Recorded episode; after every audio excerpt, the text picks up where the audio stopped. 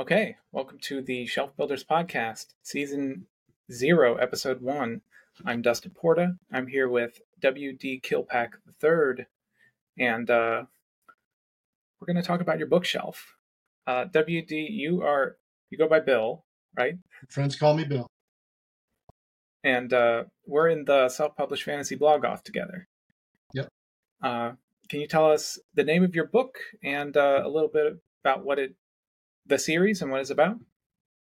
Well, the book that is in Spiffbo is called uh, Crown Prince, and uh, it's the first in the New Blood saga, and it is a epic fantasy novel where uh, the main character Nathar is the guardian of Merrick, and to be the guardian of Merrick, he has sight, and so he is a uh, warrior and an advisor to kings.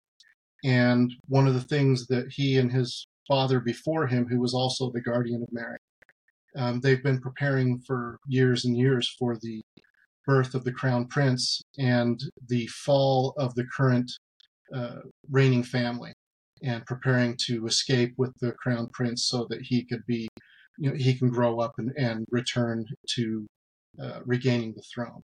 And so crown prince starts with the birth of the crown prince and uh, Nethar being there during the siege of the city and it uh, basically throws you in on the deep end and so Okay. I had people make comments about that where uh, when it starts, you just like, whoa, what, what's going on? What's happening? And, and I did that deliberately. I want you to be have that moment of going, what's going on? What's happening? And, and almost a, a I don't, I don't want to say frantic, but it's a feeling of what's happening or you're looking all directions at once. And uh, It seems like it's got a lot of po- positive reviews. I saw on your website you've got three or four. Is it three right now?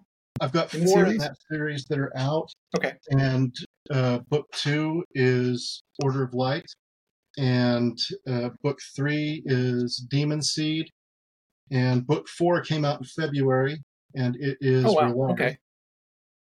And I, I uh, missed four. Well, uh, I should probably get on to the uh, theme of the podcast and circle back to you telling me a little more about your books. Uh, can you describe your bookshelf for us? Uh, what it looks like? I see it behind you, and what do you use it for? Is it all books? Do you uh, do you play board games? Any other things like that? well, you can see my bookshelf behind me, which is ninety-five percent, well, ninety percent anyway, science fiction and fantasy, and I love science fiction and fantasy, and that is what I write. Um, I also have a fair amount of uh, kind of classic literature. I have a degree in philosophy, so there is, is stuff that's also Oh, okay. uh, philosophical, a little bit of uh, theology. I have some. Uh, I love comic books, and so well, you see some of the the uh, figurines that are up there. My Have you been growing this since you were young, or are most of the books on these shelves in your office uh, recent purchases since the office came to be? Well, the books since I was a kid. That uh, growing up, we didn't have a lot of money, and so. But one of the things with that is that where I didn't have a lot of toys and stuff, if I asked for a book, the answer was never no. And so that was one of the things, and and so my parents were very supportive that way, and and I've always been sort of a storyteller, and I think that maybe my parents saw something. I was published for the first time when I was nine. And so I think that maybe gave them a hint of something, something where uh, they said, if he wants a book, I think we're going to say yes. And so I guess in a way, books were my toys. And so I have a lot of one of my first dream job was uh, to be a, a, uh cartoonist. I wanted to open my own comic book company and either work for Marvel or take them out. There's a tendency to bounce around when you're an author. You you have these fixations on things. At least I do. I I- I think I, there was a period where I really wanted to be in comics, and then I didn't get very far. Uh, so has it always looked like this, or did you get it together uh, during the pandemic when everyone started Skype calling and Zooming? Where you like, I need to take my shelves and turn them into a backdrop for me as well. Well, before we did, my wife and I did remodel this room to make it an office, and that was prior to COVID. And so those bookshelves back there, um, I did build into the wall. And so they were separate bookshelves, but now they're built in. And that was something to find a home for my books. However, I do have more bookshelves throughout the house. But that, you know, was something to, uh, you know, for my books and memorabilia and, and things like that. I love music, so I've got some books that are all about uh, some of my favorite bands, and I've got you can't see them on screen probably, but I've got some Todd McFarlane Kiss figurines, and because I love, love Kiss. Todd McFarlane.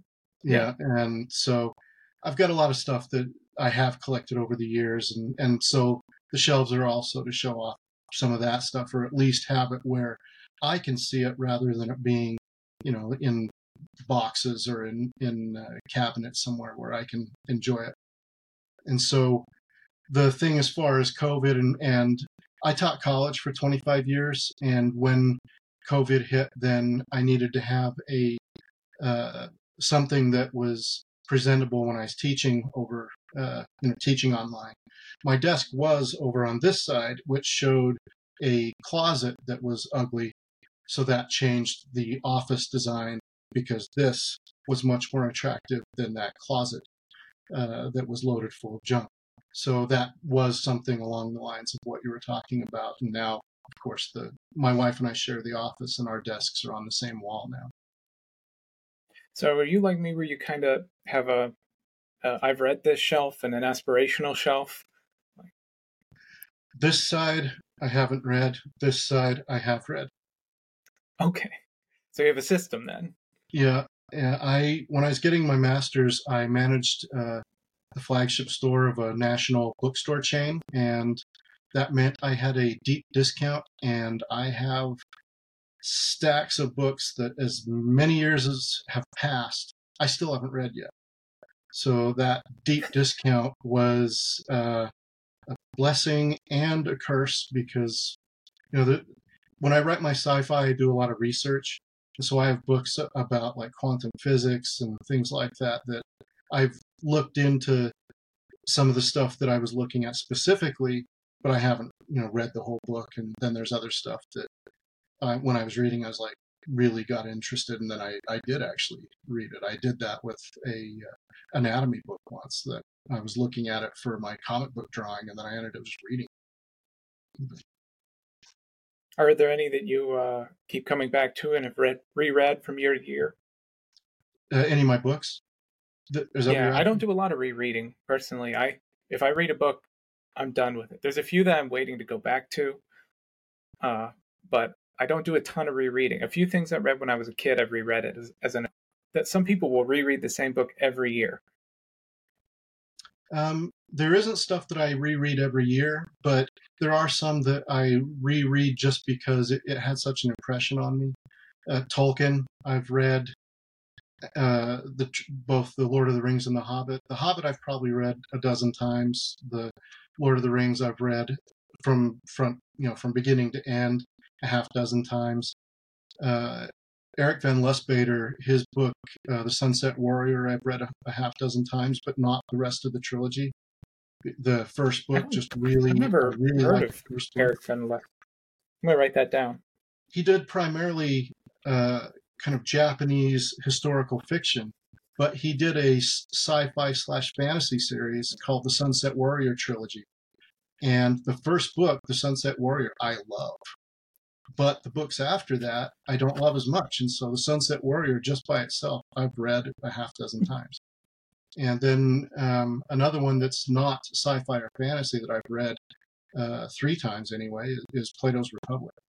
And so, you know, go okay. figure that's just kind of out there, and that's one that I, I read it. Oh, go ahead. Oh, uh, I think it's the Symposium. I've I've read three or four times. Uh, the Republic, maybe one and a half. Yeah, Big, that I one really like Plato. Yeah, I, read it the first time on a dare uh, in eighth grade, and I it was torture. And mm-hmm. the the one thing I remember about it, other than hatred, was uh, what does the cave have to do with anything? And just fuming. And, you know, I was 14. And the thing is, is that your brain continues to develop until you're an adult. And I, then when I was 19 and I read just the metaphor of the cave, it was like angels singing and the shaft of sunlight coming through the ceiling and striking me and leaving me forever changed. Because it, when I was 19, my brain had developed where I could think uh, abstractly. And when I was 14, I couldn't. And it was like this perfect thing because it's considered like the most perfect metaphor ever written. And when I was 14, I didn't get it. It was just annoying that it went on and on and on. And that was the only thing I remember from when I was 14. But when I was 19, it was so amazing. And that's why I've read it several times. Are you uh, better at arguments because you've read so much Plato? He has that Socratic method that just goes round and round. I, I well, assume it drives other people crazy, but uh, I, I, I can debate that, and it's more because of Aristotle that uh, with his work with syllogism. But yeah, I, I can argue, I can debate, and uh, I took a logic class in in getting my undergrad that I did love. I would have taken advanced logic, but so few people wanted it, they didn't offer it frequently enough for me to take it before I graduated. That's interesting. Um, I should keep things moving here. Uh, okay, 10 minutes in. I feel like we've covered a lot of ground. Uh, but moving on from the bookshelves, as, as much color as there is back there to distract me and other things I want to ask about, uh, I I believe I asked I I believe I warned you that I was going to ask you to talk about a specific book that wasn't your own. Uh, so I guess is there a book that you've read recently or or you're reading right now or something that you grew up reading that uh, that you're excited to talk about that you wouldn't mind sharing uh, like a mini review of? Well, there were certain books that I read uh, actually when I was fairly young that that was a genre. One of the things when I was in elementary school, I I don't know how it started. I started reading mythology, and that really had an influence on me. Greek mythology in particular, and then hmm. uh, Roman mythology, of course, is just a repackaging of, of Greek mythology. The Romans didn't yeah. do a lot of thinking of their own as far as that goes. They just kind of, you know, rebranded it. But uh, I loved mythology, and so I read every mythology book that my elementary school had in their li- in the library. I read all of them, and so that branched out a little bit beyond there. And and I have quite a few books on mythology. I was studying Celtic mythology for a lot of years when it was really hard to find. Now it's kind of in vogue, so you can find it easily. Yeah, uh, there's a few like YouTube channels that are they they push people to uh, get a better understanding of it and work it into their fiction. There's a few like Celtic mythology should be a focus of your fantasy fiction uh, YouTube shows that I've seen mm-hmm. here and there. I, I, think that's a good thing for the genre, as long as we don't all write the same thing. yeah, if if if you know your Celtic uh, mythology, if you know your Celtic culture, then you can probably see it in the New Blood Saga. It's at a deep level, and it you know it's it's at the foundation, but it's I didn't want it to be obvious. And I have had a few people say, "Is that based on some you know this or that?" And I was like, "Yeah, a little." It was inspired. Does anybody just spontaneously turn into a salmon? That no, no, okay. and uh, nothing like that. It's that's, it's that's it's my favorite more, bit.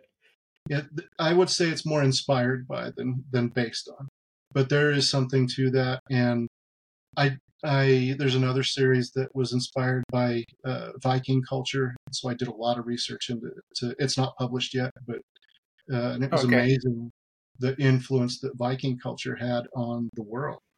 And it do you have a an example? Oh, uh, I was going to say, do you have an ETA on that? How's the writing going for you? Um, I haven't finished the series. One of the things with with series is I like to write the whole series before uh, I publish because you develop things as you're going through. And so, like with the New Blood Saga, I wrote all eight books before I published the first one. and because I Mhm. develop things as I go, and then I weave them back in. You know, because Have you tried doing it the other way and seen how difficult it can be? Yes, I have. And so uh, when I if I write them all, because there's stuff that, especially if it's just really flowing, like Mhm. with the new Blood Saga, it was just coming. It was just coming out, and so there was stuff that I knew that I would develop later. So I just kind of got the basic idea down and moved on because I knew that I developed it later. And then there was stuff later that then I did. And so then when I was revising, then I re kind of wove that in uh, where you know it got expanded upon and fleshed out. So, my next question was going to be tell me about what you've been writing, but uh, you kind of did that already. Uh, is there any uh, particular place in the canon or any writers that you, you're just fond of that you're like, I like to think my book's out there leaning up against their book somewhere?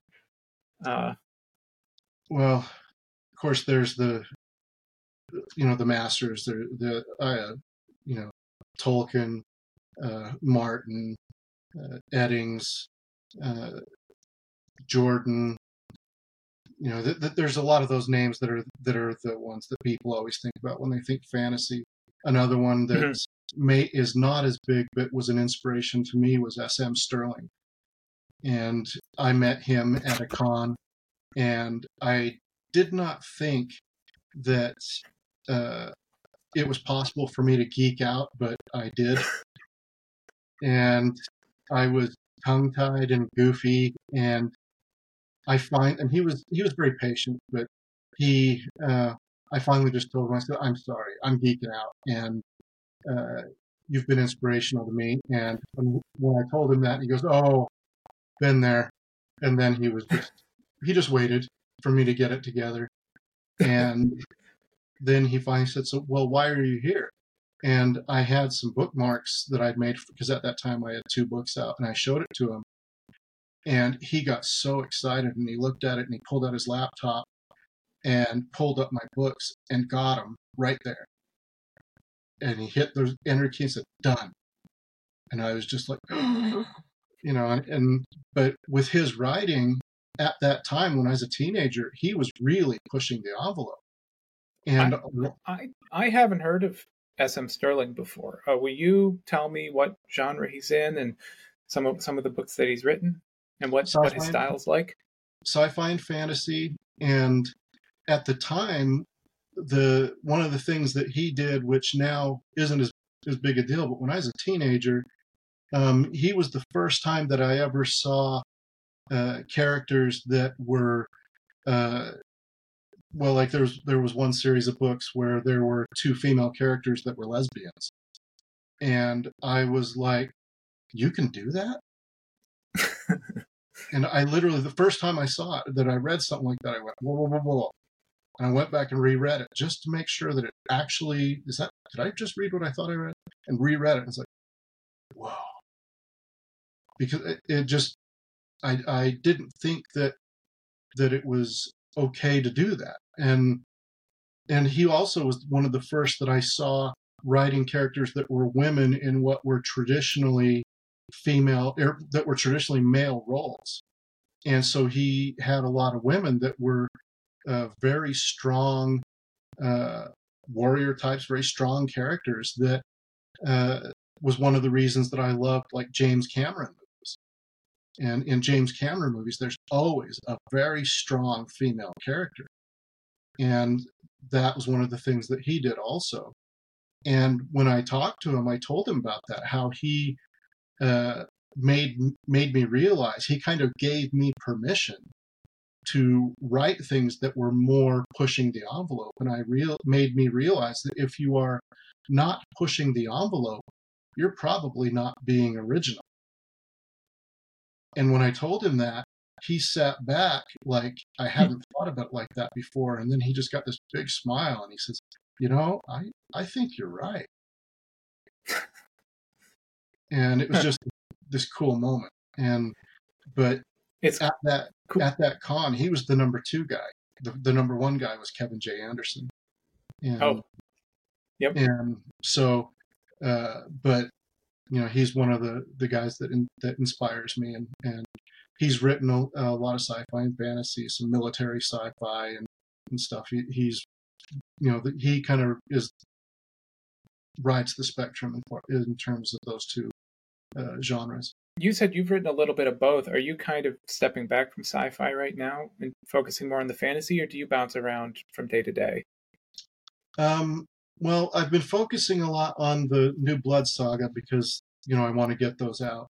But I also my fifth book that's out is a uh, sci-fi novella called Paleface, and uh, that is uh, it got honorable mention in the L. Ron Hubbard's Writers of the Future contest, and which I'm oh, told cool. is pretty hard to crack. But that's a big deal, yeah. I wrote it for that competition, and uh, and it is in the SFINCS competition, the the indie novella competition right now. It's one of the hundred books that's in that, and uh, so that is a sci-fi novella. And right now, I am working on uh, at this moment a sci-fi novel that I'm hoping to get out this fall, and it's called Battle Calm.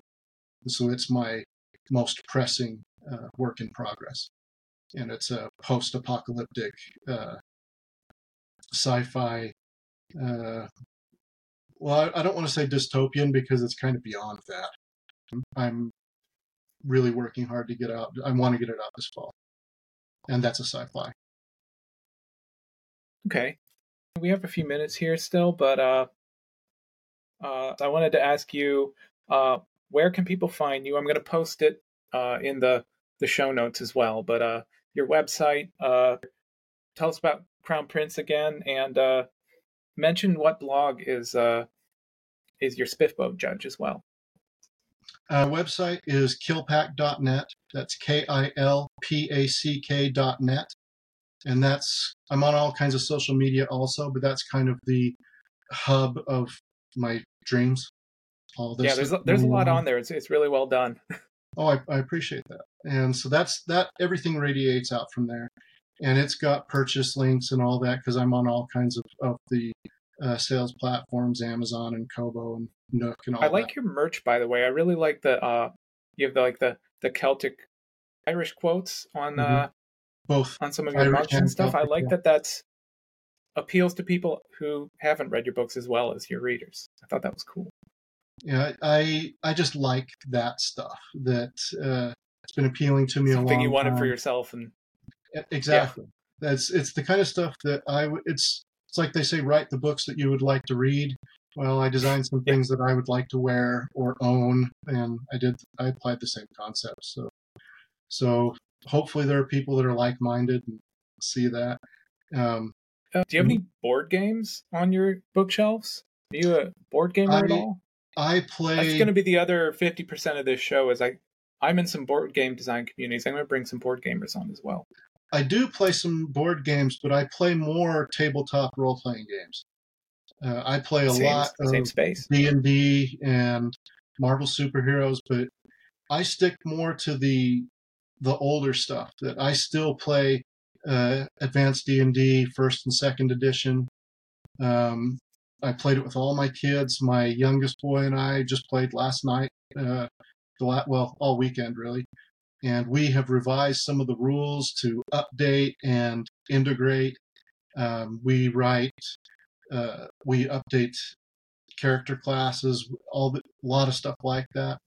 Um, we are writing our own RPG, and it's a sci-fi RPG, and we, but and we've done the same thing with the Marvel superheroes, with the classic Marvel superheroes. There's other versions since then, but going through That's and awesome. updating and expanding and and uh, basically I've played at least probably at least a dozen uh, tabletop RPGs. I have a cabinet that's dedicated to it. Uh, that Glad I asked that. Okay. Uh, has uh, six shelves and, and doors, and it's it's next to the the kitchen table. If you ever are looking for a new podcast, there's one called uh, "All Fiction Is Fantasy," and it's by a guy called The Dungeon Dive. He's a YouTuber. Uh, oh. His YouTube's about solitaire role playing games. He house rules RPGs so he can play by himself, and he reviews them. Uh, but his his podcast is reviewing uh, old sword and sorcery novels and old sci-fi from the, the golden age, uh, and it's it's just starting out. That's pretty cool and worth a listen. Uh, but if you, if you like that, you know, and you know Conan era type stuff as well. Oh yeah, Um, that's where Robert Jordan started. Yeah, yeah. The two first Conan movies were written by Robert Jordan. Were written where they oh, were really they were based on novels by Robert Jordan. did not know that. I had no idea. Uh, awesome. We're we're right on time here. I wanted to ask you one more question, and that was your uh, tell me about your Spiffbo. Uh, oh, you're you're in two. You're in the Spiffbo, and you also have a sci-fi novel in another contest. Will you tell me what blogs are judging you and where people can follow that? Well, on uh, Spiffbo, it's uh, Philip Chase. That's the self-published fantasy blog off. Speculative fiction, indie, novella championship is SFINCS. I'll uh, I'll drop the link in the show notes. Thanks for coming on and uh, showing us your bookshelves and uh, it's kilpack.net. And uh, Kill Pack with one M. yeah, this was fun. I enjoyed it, inaugural and episode. I'm, well, and I'm honored that uh, you know that you thought of me. Yeah, it's been a lot of fun. All right, Bill. Uh, and thanks everyone for joining us. And we'll uh, Okay. we'll need some kind of uh, slogan to to end on. I don't have one yet. Keep your bookshelves right. dry.